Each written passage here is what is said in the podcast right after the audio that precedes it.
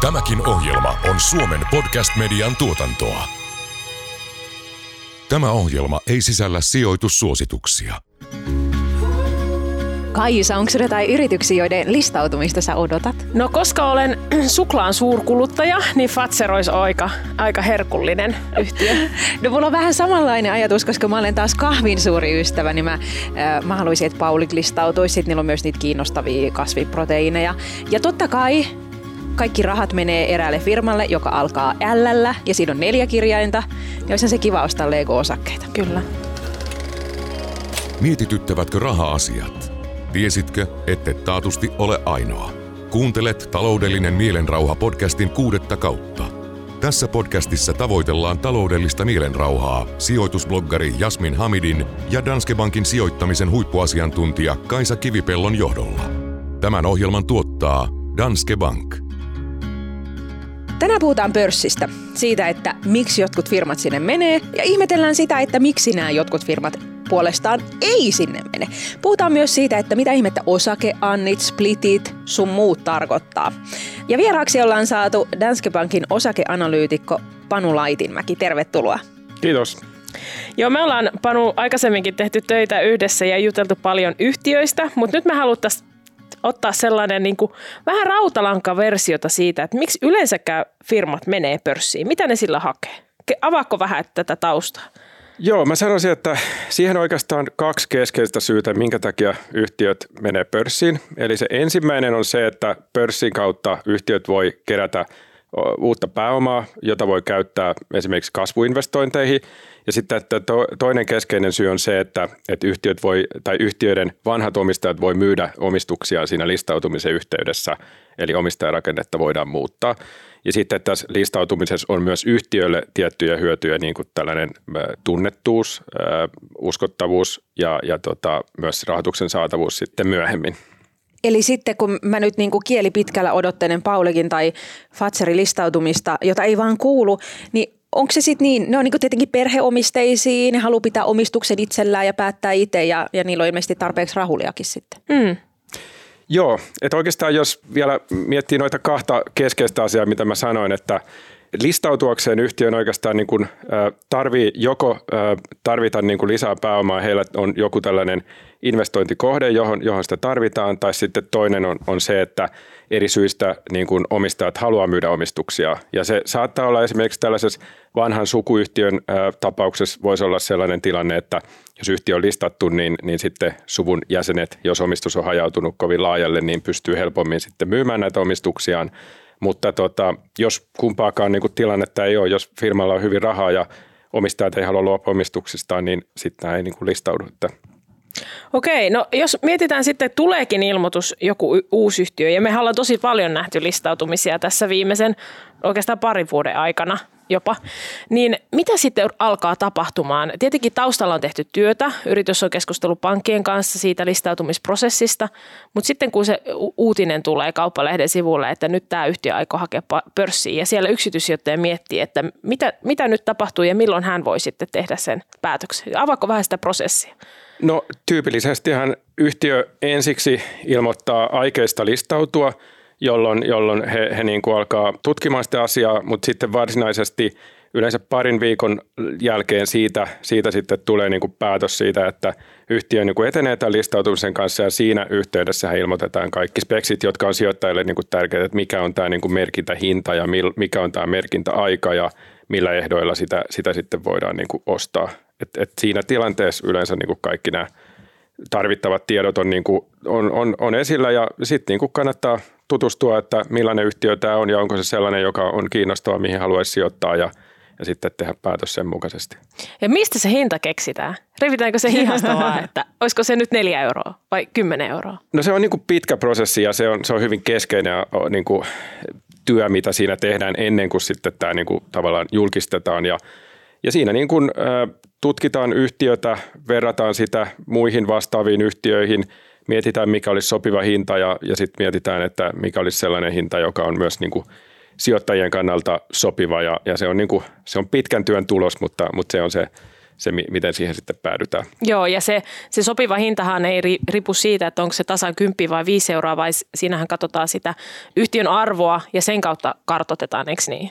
Joo, siis tämä osakkeen niin kuin nimellinen hinta on, se on aika niin kuin sivuseikka. Mm. Useinhan se menee johonkin noin kympin tasoille niin kuin näissä, näissä listautumisissa, mutta se niin kuin mikä on se koko yhtiön markkina-arvo on se keskeinen asia, eli osakemäärä kertaa merkintähinta ja, ja sitähän sitten tota, mietitään, että mikä olisi sopiva arvo niin kuin yhtiölle eri syistä. Katsotaan, mikä, minkä kokoinen yhtiö on, minkälaista tulosta se tekee, millä toimialalla se on ja, ja tota, mitä muista vastaavista toimialayhtiöistä maksetaan ja sitten se suhteutetaan siihen. Mm. No miten sijoittaja pystyy sitten arvioimaan sitä, että onko tämä halpa vai kallis ja kantsiiko tätä, tähän antiin lähtee? Sen jälkeen kun se anti on suoritettu ja yhtiö listautuu, niin sittenhän sille kurssille voi käydä mitä tahansa ja vasta sittenhän tavallaan tiedetään se oikea hinta. Niin sehän on aina niin kuin, tietenkin vie, ehkä vielä isompi riski kuin mitä, mitä jos ostaa sieltä pörssistä, niin, niin se listautumisesta osakkeiden ostaminen yksittäiselle sijoittajalle.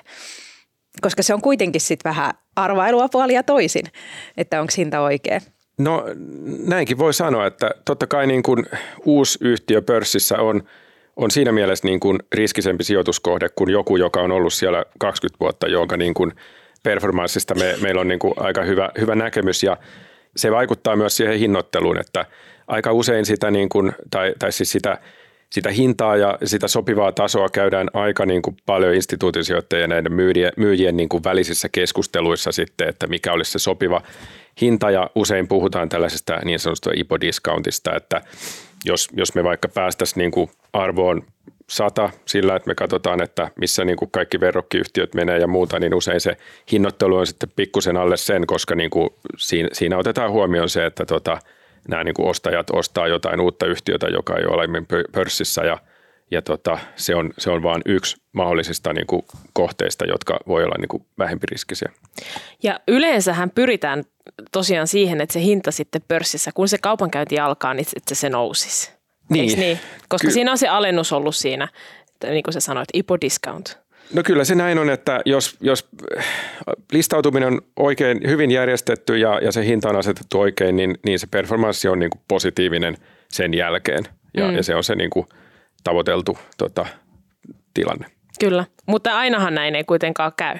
No ei valitettavasti käy, että, että silloin siinä voi olla eri syitä, että hinta on ehkä ollut vähän liian korkea ja, ja sit siinä, niin kun, siinä on niin kun sitten paljon sellaista, mikä ei ehkä näy ulospäin, että minkälaisia nämä sijoittajat on, jotka sitä on niin kun ostanut ja kuinka iso se kysyntä siihen on ollut. Ja useinhan näistä niin kun listautumisesta isoin osa menee instituutiosijoittajille ja sitten se yksityissijoittajille menevä osa on suhteellisen pieni – ja sitten se, että kuinka, minkä tyyppisiä instituutiosijoittajia siellä on ja kuinka, kuinka niin sanotusti ylimerkitty se anti on, niin se vaikuttaa siihen, että miten se sitten se osake menee sen annin jälkeen. Eli, eli toisin sanoen, että jos, jos anti on vaikka viisinkertaisesti ylimerkitty ja siihen on kova kysyntä, niin usein se niin kuin sitten performoi paremmin sen jälkeen, mutta sitten jos se on sanotaanko niin kuin rimaa hipoin saatu myytyä, niin sitten se voi olla, että se kysyntä ei riitä enää sitten sen listautumisen jälkeen. Kaisa tässä mainitsikin, että viime vuosina on ollut kova into. Helsingin pörssissä on ollut paljon uusia listautujia ja, ja siellä on ollut myös tätä ylimerkintää tosi paljon, että, että pionsijoittajat on kyllä saanut niin kuin tosi pieniä määriä niitä osakkeita. Itsekin on yrittänyt merkitä, niin kyllä se niin kuin tavallaan sinne laittaa niin kuin valtavia summia, mitä ha, mistä haaveilisi ja saa sitten kymmenesosan siitä. Niinpä. Mutta instituutiosijoittajat varmaan joutuu kohtaamaan myös tämän saman tämän leikkurin. Kyllä se on näin, että pääsääntöisesti niin kuin sijoittajat saa vähemmän kuin mitä he niin kuin haluaisi merkitä. Mutta sehän pitäisi olla hyvä asia itse asiassa no, sille kurssikehitykselle. No, no näinhän se on, että yleensä, yleensä se halutaankin tehdä niin, että kysyntä on, on vähän enemmän kuin, kuin mitä on tarjontaa, koska se sitten tota, varmistaa sen, että se, se niin kuin menee hyvin, hyvin mm. myös myöhemmin monethan osallistuu anteihin vaan saadakseen just sen pikavoiton, että myyvät heti, kun se kurssi usein heti nousee. Mm. Ää, ja vaikka se nyt sitten nousisi, niin ehkä sitten semmoisia sijoittajia voi lohduttaa, kun tuntuu, että aina kun on joku anti meneillä ja ihmiset miettii, että pitäisikö osallistua, mistä tietää, onko tämä nyt kallis vai halpa, niin tavallaan onhan se myös ihan ok olla osallistumatta ja ostaa vasta sitten pörssistä sitä osaketta, jos ei osaa tavallaan päättää. Että kyllähän sitten ehtii myöhemminkin mukaan. Mm. Et tuntuu, että nyt on ehkä ollutkin vähän sellainen niin sijoitusbuumi, että rahat polttelee taskuissa ja halutaan niin osallistua kaikkeen, mitä tapahtuu. Ja tämmöisen aikana yhtiöt myös haluaa listautua, eikö niin? Niin, mistä tämä kertoo? Miksi kaikki haluaa nyt listautua, paitsi Fatserleiko ja Pauli? no, no luonnollisesti listautumishalukkuus usein nousee, mitä niin kuin paremmalla tasolla pörssikurssit on, että yhtiöistä saa paremman hinnan myyjien kannalta. Ja toisaalta myös se on vähän niin kuin menee taloudellisten suhdanteiden mukaisesti, että jos taloudessa menee hyvin, niin yhtiöllä menee hyvin ja ne on niin kuin sellaisessa kunnossa, että niitä niin kuin – kannattaa listata ja jos on vähän vaikeimmat ajat, niin, niin sitten myös niin kuin sijoittajien kysyntä on pienempää ja myös niin kuin firmojen tilanne ei ole niin hyvä. Niinpä, ja jos palataan siihen syyhyn listautumiseen, eli sulla oli se toinen syy oli se, että yhtiö haluaa rahaa kasvuinvestointeihin, mm. niin yleensähän niitä investointeja tehdään silloin, kun näkymä on hyvä taloudessa yleisemminkin. Kyllä, se on just näin. Että sehän on oikeastaan se niin kuin pörssin alkuperäinen niin kuin tarkoitus, että – yhdistetään ne, ne tahot, joilla on niin kuin kasvuinvestointeja, ideoita investointeihin ja sitten taas ne, jotka sijoittajat, joilla rahaa, jotka haluaa etsiä niin kuin tuottavia sijoituskohteita. Ja, ja tota, kyllähän se näin on, että kun, kun menee hyvin taloudessa, niin yhtiöilläkin on paremmat kasvunäkemät ja on sitten niin kuin investointikohteita. Mm, kyllä. No niin kuin mainitsit, niin pörssiin listautuessaan yritys kerää rahoitusta.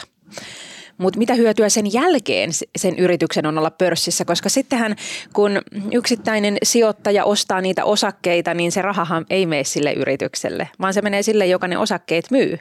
Niin miten se yritys sen jälkeen enää hyötyy siitä, että se kurssi siellä seilailee ja ihmiset ostelee ja myy? No ensinnäkin tosiaan siinä pörssilistautumisessa on tiettyjä hyötyjä, jotka ei liity vaan siihen niin kuin sisäänkerättyyn rahaan, että – pörssiyhtiön on helpompi saada rahaa sitten myöhemmin, kun kerran ollaan pörssissä, niin voidaan myöhemmin tehdä helpommin sitten pienempi osakeanti. Ja sitten tosiaan, että yhtiö eh, niin kuin on tunnetumpi ja voi olla uskottavampi vaikka jollekin niin kuin yritysasiakkaille, jos on pörssiyhtiö verrattuna listaamattomaan yhtiöön. Et ne on ehkä niinku sit niitä hyötyjä siitä pörssiyhtiöstatuksesta. Mm. Ja sitten voi myös, jos mennään askeleen pidemmälle, niin omia osakkeita voi käyttää myös yritysostoihin, eikö niin?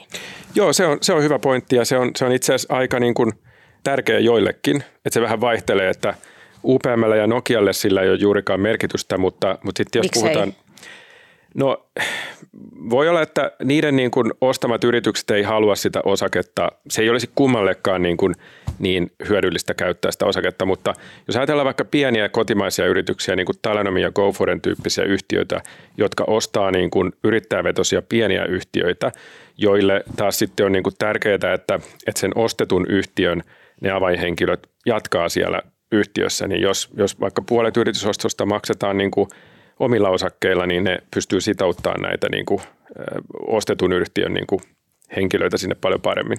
Ja tokihan listaamattomassakin yhtiössä voidaan osakkeilla maksaa, mutta nyt siinä on julkinen kaupankäynti sillä osakkeella, eli ne avainhenkilöt pääsee ehkä helpommin eroon sitten. Just näin, että listatun yhtiön niin kuin, osake on kuitenkin niin kuin likvidi ja sitä on hyvä käyttää sitten tota, maksuvälineenä näissä yritysostoissa. No miksi sitten joskus yritykset ostaa omia osakkeita?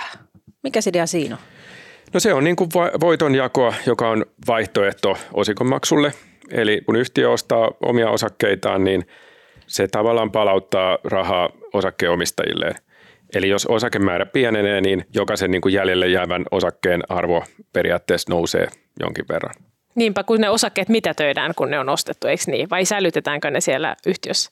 No usein, usein niitä ei mitätöidä suoraan, Joo. mutta sitten niitä ei lasketa siihen kuitenkaan yhtiön omistuksessa olevat omat osakkeet, niin niitä ei niin kuin lasketa tähän tota, ulkona olevien osakkeiden määrään. Just näin, joo. Kun on vähemmän tai niin kuin kakku on jaettu pienempi osiin, niin jokainen pala on vähän suurempi. Niin, niin. toi oli hyvin sanottu. Se on just näin. Pano tuossa mainitsikin Annin, niin kuin, että sen jälkeen kun yhtiö on jo pörssissä, niin voi järjestää sitten uuden Annin. Ja sehän on varmaan keino kerätä sitten taas rahaa sijoittajilta, mm-hmm. ehkä jotain investointia varten, ehkä velkoja varten. Onko se sitten sijoittajalle niin kuin semmoinen punainen lippu? Onko se niin kuin merkki, että okei, nyt on asiat huonosti? Koska viime aikoina, jos muistelee yhtiöt, jotka on järjestänyt anteja, niin ne, niiltä on ehkä ollut vähän rahat lopussa. Ainakin itsellä tulee muutamia esimerkkejä Helsingin mm. pörssistä mieleen. Joo, tota, Esim. Finnair. Joo, no, no mä sanoisin, että tuollaisen niin merkintäoikeusannin voi järjestää sekä hyvistä että huonoista syistä. Että yhtiöthän voi tehdä tällaisen ison annin, jos ne tekee vaikka ison yritysoston tai, tai jotain muuta. Mutta sitten ne huonommat syyt on, on niitä, jos, jos rahat alkaa loppua ja sitten kerätään omistajalta rahaa, mutta sekään ei välttämättä ole sit niin, kuin niin huono syy omistajien kannalta pidemmällä aikavälillä. Että jos on vaikka tällainen niin kuin väliaikainen takaisku, jos vaikka korona iski kovaa tai nyt vaikka esimerkiksi tämä niin kuin Venäjältä vetäytyminen saattaisi iskeä joihinkin yhtiöihin, niin jos sen takia sitten kerätään rahaa, että pidetään yhtiö niin kuin tavallaan kunnossa sen yli, niin pitkäaikavälin kuva voi olla kuitenkin ihan hyvä ja, ja se voi olla ihan niin kuin hyvinkin perusteltua tehdä tällaista. Mm, kyllä. Okay. Ja niissä yleensä pääsee tosiaan vähän niin kuin halvemmalla sisään yhtiöön. Joo, kyllähän ne usein, usein näin on, että, että se hinnoittelu on, on tälleen, tälleen tota tehty. Houkutteleva. Mutta mä haluaisin nyt vielä tähän merkintäoikeusantiin vähän pureutua ja vähän siihen teknisiin osiin, koska mä kauhistuin ja järkytyin, kun Finnair teki tämän merkintäoikeusannin silloin koronan käynnistyttyä ja se oli tosi paljon keskusteluissa epäselvyyttä siitä, että mitä tapahtuu. Osa katsoi, että kun se irtosi se merkintäoikeus siitä osakkeesta, niin osa katsoi, että oh, kurssi on laskenut valtavasti, tätä kansi nyt ostaa, vaikka oikeastaan se osakkeen arvo on vain jakautunut niin kuin kahteen osaan. Ja sitten jotkut kommentoi, että he ei tehnyt niille merkintäoikeuksille, mitä he Finnairin osakeomistajien oli saanut, mitään. Ja sehän on taas myös, että sä heittäisit niinku roskikseen osan sun rahoista. Niin kerro nyt Panu, että mitä siinä niinku teknisesti tapahtuu? Joo, tämä on itse asiassa aika monimutkainen kuvia, mutta jos sitä yrittää yksinkertaistaa, niin kun tehdään merkintäoikeusanti, niin jokainen omistaja saa merkitä osakkeita sen omistuksensa suhteessa. Eli jos sulla on prosentti osakkeista, niin sä saat prosentin niistä uusista. Ja jokainen saa sitten näitä merkintäoikeuksia, joita voi käyttää sitten siihen niin kuin merkitsemiseen sillä niin kuin tietyllä hinnalla. Ja vaihtoehtoina on sitten se, että voi, voi niin kuin merkitä niitä osakkeita, voi, voi myydä ne merkintäoikeudet, jolloin jonkinlainen hinta sitten, niin kuin kun, ne, kun ne on niin kuin irronnut ja tulee pörssiin kaupankäynnin kohteeksi, tai sitten voi olla tekemättä mitään. Ja, ja se viimeinen on kaikista huonoin, koska niin kuin sä sanoit, niin, niin tota, sitten nämä niin kuin merkintäoikeudet raukee arvottomina ja ei ole niin kuin hyödyntänyt sitä, että ainakin ne kannattaa myydä ne oikeudet, jos ei halua osallistua siihen, tai sitten tota, merkitä merkitä sitä mm. osaketta. Ja se osallistuminenhan tarkoittaa sitä, että sä laitat lisää rahaa kiinni siihen yhtiöön. Joo, kyllä. Yes. Joo, tämä on mulle tosi tärkeä huomata, että, ja, ja se mulle se hyvä nyrkkisääntö yleensä, yleensäkin on, kun sä katsot pörssikursseja, että jos on joku tosi iso liike, niin kuin normaalista poikkeava yksittäisessä osakkeessa, niin katso ensin ne uutiset ennen kuin rupeat niin kuin hyppäämään ostonapin päälle, koska siellä voi olla muitakin yhtiötapahtumia taustalla, muitakin kuin tämä merkkarianti. Kyllä. Mieleen tulee useampikin tilanne, kun on, on katsonut päivän kursseja ja siellä on joku laskenut sitten niin kuin useita kymmeniä prosentteja, yksittäinen, vain yksi yhtiö ja että mitä täällä on tapahtunut. Niin sitten äh, onkin lukenut uutisista, että siellä on splitattu. Mitä se tarkoittaa? No splitti tarkoittaa sitä, että yhtiön osakemäärä nousee ja, ja osakkeen niin kuin nimellinen hinta laskee, mutta, mutta käytännössä niin kuin omistuksen arvo tai yhtiön arvo ei muutu. Ja, ja miksi näin tehdään, niin tämä on niin kuin tällainen hyvien yhtiöiden niin kuin asia, voisi sanoa.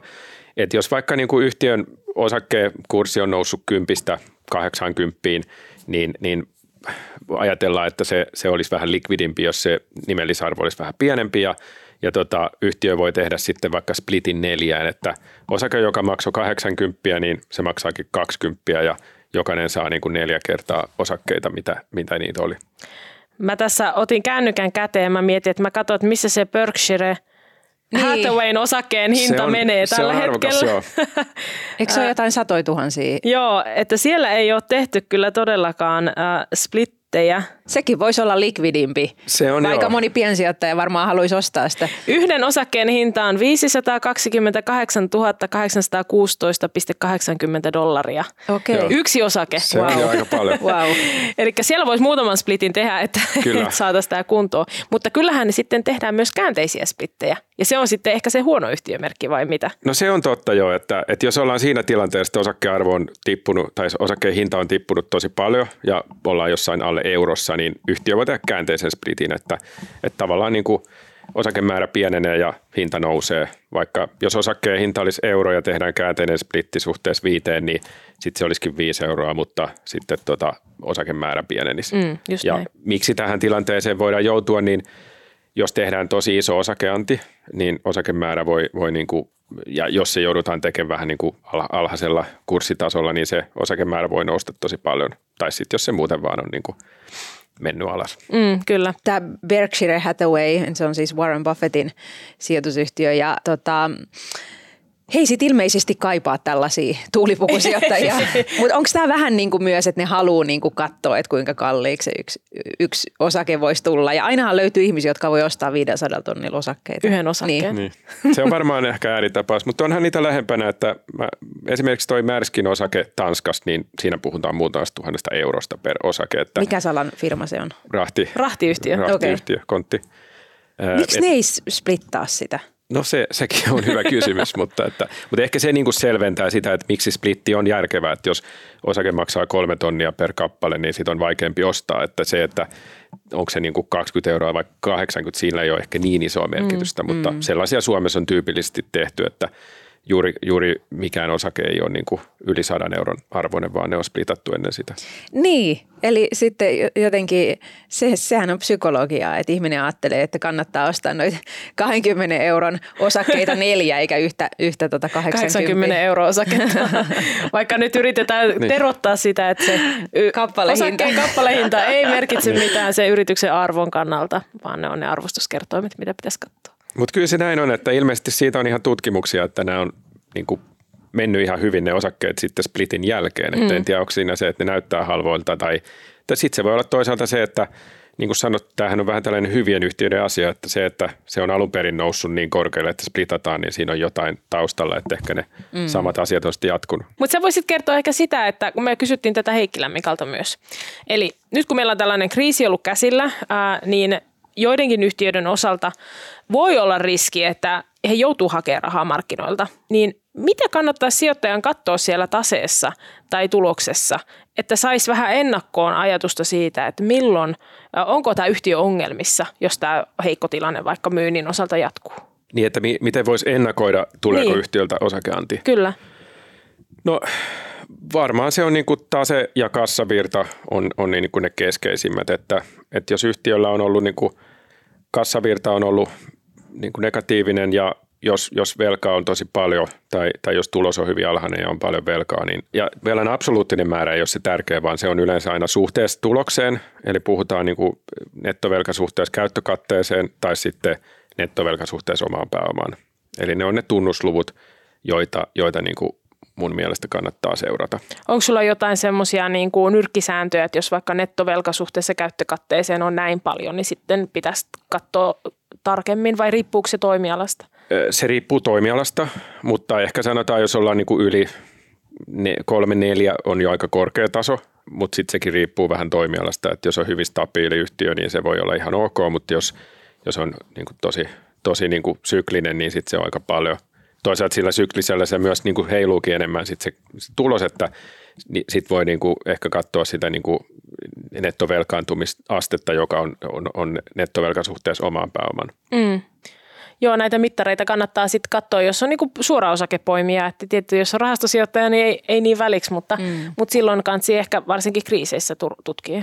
Joo, ja ehkä vielä se, se on tietysti tärkeää lisätä, että eihän se velan määrä ole tärkeä, vaan se, että mil, mitä se, niin kuin, miltä se tuloksentekokyky näyttää. Että vaikka velka on paljon, mutta jos kassavirta on hyvä, niin kuin vaikka Elisalla, niin eihän, eihän se niin kuin mitään haittaa, mutta että jos, jos näyttää siltä, että, että velka vaan nousee ja nämä tunnusluvut menee niin kuin huonompaan suuntaan, niin mm. sittenhän se annin riski kasvaa. Kyllä. Sitten tämä ihana yhtiötapahtuma, joka useimmiten keväisin osakkeenomistajia odottaa joidenkin yhtiöiden kohdalla useamminkin, mutta osingon maksu. Mikä se on? Se on pikku palkinto. Joo, eli se on, yhtiöt jakaa voitonjakoa omistajilleen. Mm. Eli se on niin kuin osuus tuloksesta. Se on yksinkertaisuudessaan se. Niin, Mutta kerropa mulle sitten se, että minkä takia osakekurssi tippuu osingon verran ainakin silloin, kun se osinko irtoaa. No se on, että silloin sillä edellisen päivänä sulla on vielä se osinko siinä ja seuraavana päivänä sä et saa sitä, niin, niin se on niin kuin ehkä ihan luonnollista. Mm. Että jos ajatellaan, että vaikka nyt niin kuin Fortum olisi 16 euroa tänään ja sä saat siitä sen 1,14 osinkoa ja huomenna sä et saa sitä, niin, niin sitten se on ehkä luonnollista, että se on sen reilu euron verran niin kuin alempana. Just näin. Niin ja varmaan moni, joka on suunnitellut uopuvansa jostain yhtiöstä, niin, niin tota, ehkä venaa sitten vielä sen osingonmaksun ja sitten sit sen jälkeen vasta myy. Mm. Kyllä. Mutta niin. ei kannata, tämä on hyvä tota, esimerkki siitä, että ei kannata siis ajatella, että laittaa koko omaisuutensa kiinni osinko keväänä hyvin maksaviin yhtiöihin ja, ja tota, cashaa siitä ulos ja sitten kuvittelee myyvänsä ne sit sa- samaa hintaa ne osakkeet pois, että tekee niin kuin tällä lailla ilmasta rahaa. Tämä on mun mielestä semmoinen, joka välillä, välillä ehkä sitten äh, saattaa niin kuin olla, jos aloittelee sijoittamista, niin eka ajatus, että hei, että näinhän kannattaisi tehdä. Kyllä, joo joo, että sä saat siitä, mutta sehän on ihan vaan se fakta, että se raha on sitten sun taskussa eikä siellä yhtiön no taskussa. Just niin, just se niin. sama raha. Mutta joo, mulle tämä niinku tuntuu, kun ollut alalla töissä, niin se tuntuu vähän niin kuin, että näinhän se tietenkin menee. Mutta eihän se just välttämättä ole kaikille selvää, että mitä siinä tapahtuu siinä osingonmaksuyhteydessä sille pörssikurssille. Joo, mä sanoisin, että tällainen osinkojen ajottaminen ja sen suhteen niin kuin tuottojen hakeminen on ehkä vähän, voi olla vaikeaa. Mm. Että mä ajattelisin enemmän osinkoa sellaisena, joka tulee joka vuosi ja jos sen sijo- uudelleen sijoittaa, niin siitä se tuotto niin kuin tulee sitten. No just niin, ja sitähän mm. sanotaan juuri täksi korkoa korolle ilmiöksi, että sitten sopivalla hetkellä ne osingot pitäisi lykätä sitten takaisin sinne pörssiin. Nimenomaan. No mitäs nämä julkiset ostotarjoukset, niitäkin on nähty Helsingin pörssissä. Kyllä. Ja siinä voi sitten, no ainakin sellaisia kommentteja, mitä mä oon nähnyt paljon, on, että kun se tulee se tieto, että on, olla, ollaan, niin kuin joku yhtiö on tekemässä julkisen ostotarjouksen suomalaisesta pörssiyhtiöstä, niin ihmiset kysyy, että mitä mun kannattaa nyt tehdä? Pitääkö mun myydä heti? Miten se menee se sitten käytännössä se prosessi? No käytännössähän se menee niin, että kun tällainen ilmoitetaan, niin se, aika, se tarjousaika ei ala heti. Että jos tänään tulisi ostotarjous jostain yhtiöstä, niin sitten se tarjousaika voi alkaa vaikka muutaman viikon tai kuukauden päästä ja sitten se kestää joku sen viikon ja, ja sitä voidaan vielä niin kuin jatkaakin, jos ei, jos ei ostaja saa riittävästi osakkeita ja sitten kun se tulee päätökseen, niin jonkin ajan päästä siitä sitten saa rahat tilille. Että tavallaan vastaus, mitä, mitä kannattaisi tehdä, niin, niin ensinnäkin – kannattaa miettiä, että voiko tulla kilpaileva ostotarjous, koska näitäkin on nähty. Jos yhtiö on niin kuin hyvin kiinnostava ja joku niin kuin toinen, joka sitä on ajatellut ostaa, niin, niin huomaa, että nyt se, nyt se menee, niin voi, voi tulla kilpaileva tarjous. Ja Tikkurilla on ehkä paras esimerkki, jossa näitä tuli. Aluksi tuli yksi tarjous, siinä tuli vähän niin kuin kilpaileva ja sitä nostettiin. Ja tavallaan jos olisi myynyt heti tämän niin kuin tarjouksen tultua, niin olisi menettänyt aika paljon rahaa. Et siinä ehkä niin kuin kannata hätiköidä. Toinen on sitten, että kannattaa miettiä, että meneekö se läpi vai karjuutuuko se. Et, eli esimerkiksi Pihlailinnastahan oli mehiläisen tarjous jokin pari vuotta sitten ja, ja tota, se kilpailuviranomaiset blokkasi sen ja se ei sitten mennytkään läpi ja, ja sitten jos, jos siinä ei tehnyt mitään, niin, niin osakehan tuli aika merkittävästi alas sit siltä tasolta. Tai sitten niin kun, ää, voi vain odottaa ja, ja hyväksyä sen, sen mm, tarjouksen. Kyllä.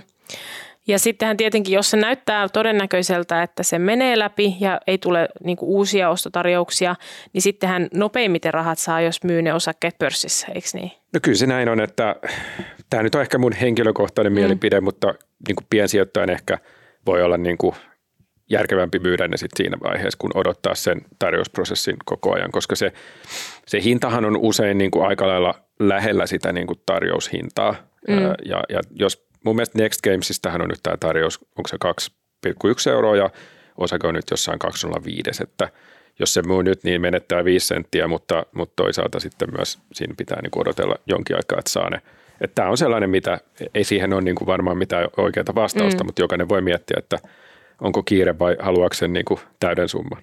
Joo, niin kuin yksityissijoittajan kannalta tämä on fiksua, mutta myös näin entisenä salkuhoitajana voi sanoa, mm. että enpä kyllä jäänyt odottelemaan niitä prosesseja loppuun. Että sitten kun se mm. tilanne näytti todennäköiseltä, niin sitten osakkeet ulos ja ulos ja se hinta on kuitenkin niin lähellä siellä pörssissä sitä toteutumishintaa, jos kyllä. ei näitä muita kuvioita tule.